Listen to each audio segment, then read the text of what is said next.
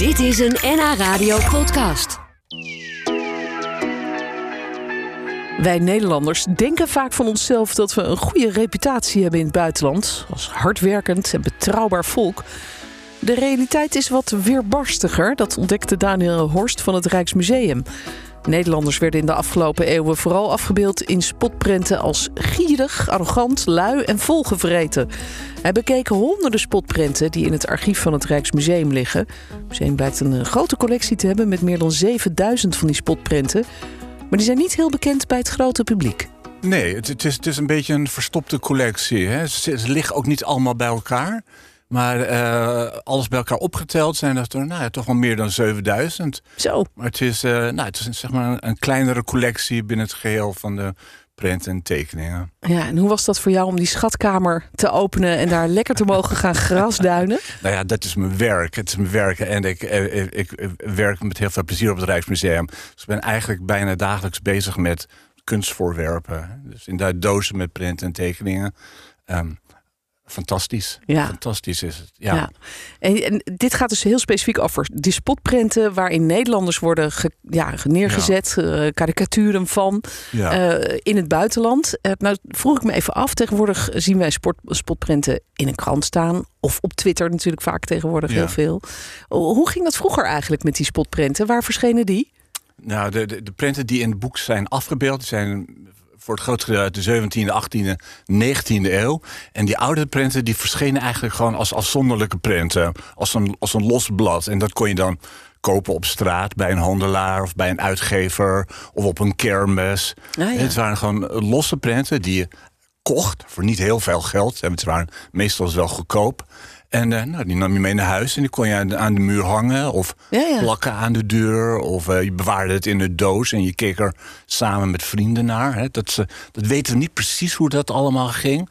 Maar dat, zijn een beetje, uh, beetje wat, dat is een beetje wat we denken. Ja, maar het was dus eigenlijk wel bedoeld voor, voor, voor mensen uit alle lagen van de bevolking die ze konden kopen. Ja, ja, ja. nou ja, je, je, je, je had verschillende soorten prenten. Je had prenten die echt heel uh, die zich richten op, op, op, op, een, op een heel breed publiek. Maar er waren ook spotprenten met, met uh, opschrift in het Latijn, bijvoorbeeld. Hè. Dus, Dan konden gewone onderklassen dat natuurlijk niet begrijpen. Nee, dat waren voor, meer voor, voor um, um, mensen met scholing en, en geld. Ja, ja. Dus het richtte ja. zich op een heel breed publiek, van laag tot hoog. Ja, en dat is in het buitenland natuurlijk ook zo geweest. Want de spotprenten waar we het hier over hebben, die zijn dus vooral in het buitenland verschenen. Ja, ja er zijn prenten die, die gemaakt zijn uh, in nou, voornamelijk uh, Engeland, België en Frankrijk. Dat zijn eigenlijk de, de, de, landen waar de meeste prenten uitkomen uit, uit dit boek. En uh, die zijn gemaakt voor het thuisfront. Vaak in, in, uh, in tijden van conflicten, gewapend conflict, oorlogen.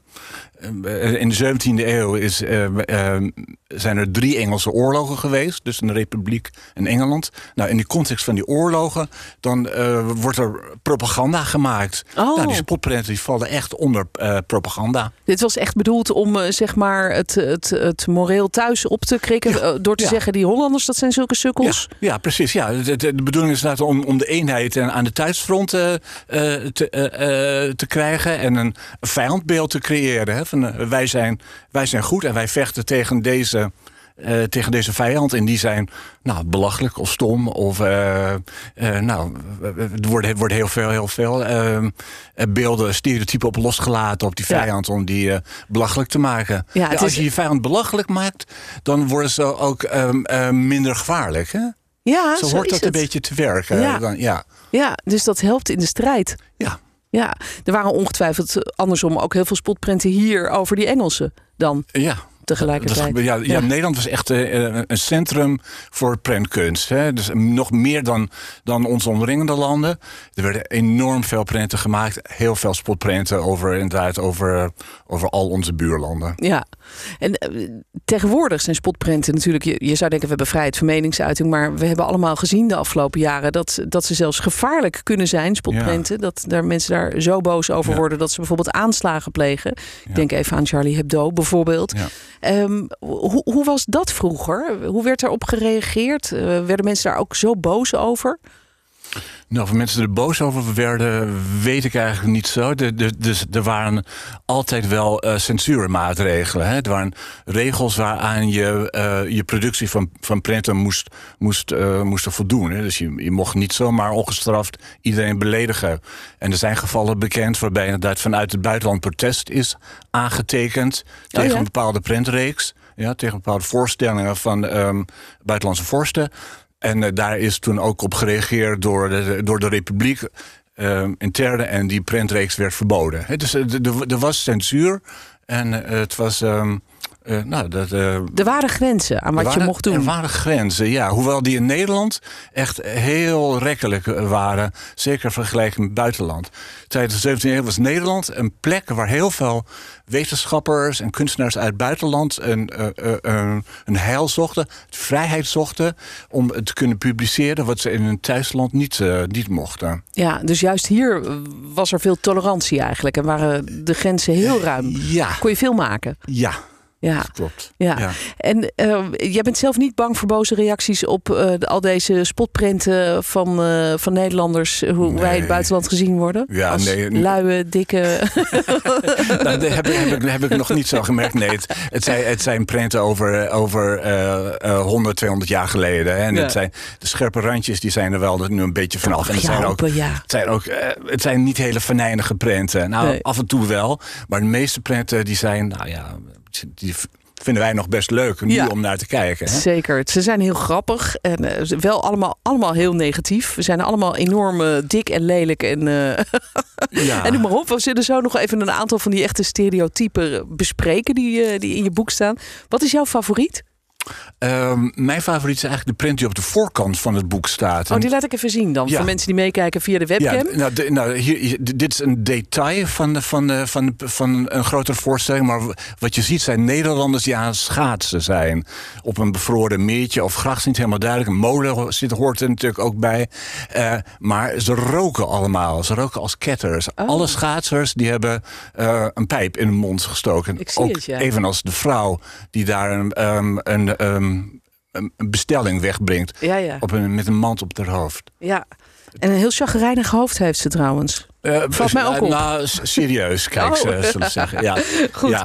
Nou, de, de- heel veel van dit soort plaatjes staan er in het eh, boek. We gaan eh, zo nog even een paar bespreken. Want ik vond het wel grappig om te zien dat wij echt worden neergezet als, als kikkers.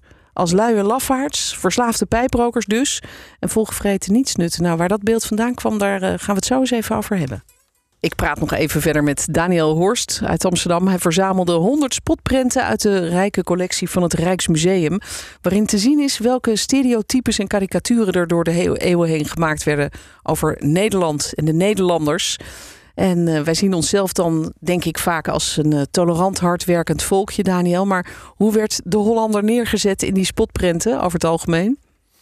Nou, eh, ehm, niet positief in ieder geval. Eh, dat, kun je zeggen. Dus, eh, dus het, zijn, het zijn stereotypen waarmee Nederlanders als, als nationaliteit belachelijk werden gemaakt. En daar werden een aantal stereotypen voor gebruikt, een aantal spotbeelden. Nederlands werden neergezet als kikkers bijvoorbeeld. Dat is iets wat je heel veel tegenkomt van- vanaf de 16e eeuw tot in de 20e eeuw eigenlijk. Kaaskoppen, dat kennen wij natuurlijk zelf ook als een, als een scheldwoord. Nou, dat was toen ook eh, al gebruikelijk. Eh, verder eh, zie je Nederlands eigenlijk bijna altijd als eh, fors van formaat, om, om, om het zo te zeggen. En niet heldhaftig. Het is eigenlijk... ehm, Laffe Ja. bierdrinkers met een pijp in de mond. ja, ja.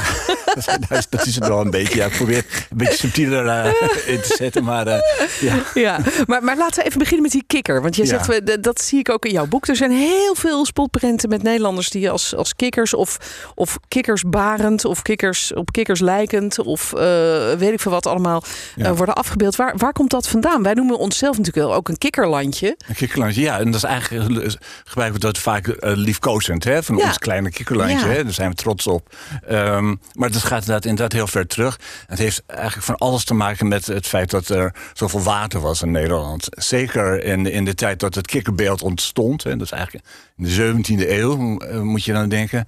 Ehm, waren er heel veel meren en sloten en moerassen. En Nederland werd vaak gezien door buitenlandse reizigers eigenlijk als een, nou, niet, geen echt land eigenlijk, maar meer een verzameling van moerassen. Ja, En, eh, En daar nou, zaten als kikkers. je kijkt naar de moerassen, dan is de, de, de, eh, kikker is daar het eh, beestje wat, er, wat daar woont. Ehm, onder andere natuurlijk. Maar er werd juist gekozen voor de kikker, want het is natuurlijk een beetje klein, een beetje belachelijk, een beetje viezig. ja een beetje Eh, dik ook soms. Beetje, een beetje pad. dik, eh, maakte gekke geluiden. Hè, zoals ook, er wordt ook vaak gekeken naar de Nederlandse taal, hè, met die Oh, ja. G-klank. Dat past bij beetje- ook- Raar, ja. ja, hè, dus dat, dat maakt allemaal onderdeel uit van het, van het kikkerbeeld. En dat is eigenlijk eh, eh, dat is lang aan vastgehouden. Engelsen zijn ermee begonnen, overgenomen door de Fransen. Ook later in de 17e eeuw, in de 19e eeuw, in de oorlog tussen ehm, België en Nederland, de Belgische Revolutie. Eh, eh, daar, daar, daar wordt ook weer heel veel gebruik gemaakt van het kikkerbeeld. Nederlandse Ja, kikkers. Ja, en, en later zijn de, de, de Engelsen bijvoorbeeld de Fransen juist weer kikkers gaan noemen. Ja, dus De een bepaalde, soort omslag geweest. Zo halverwege de 19e eeuw. En dat heeft eigenlijk, eigenlijk niks met Nederland te maken.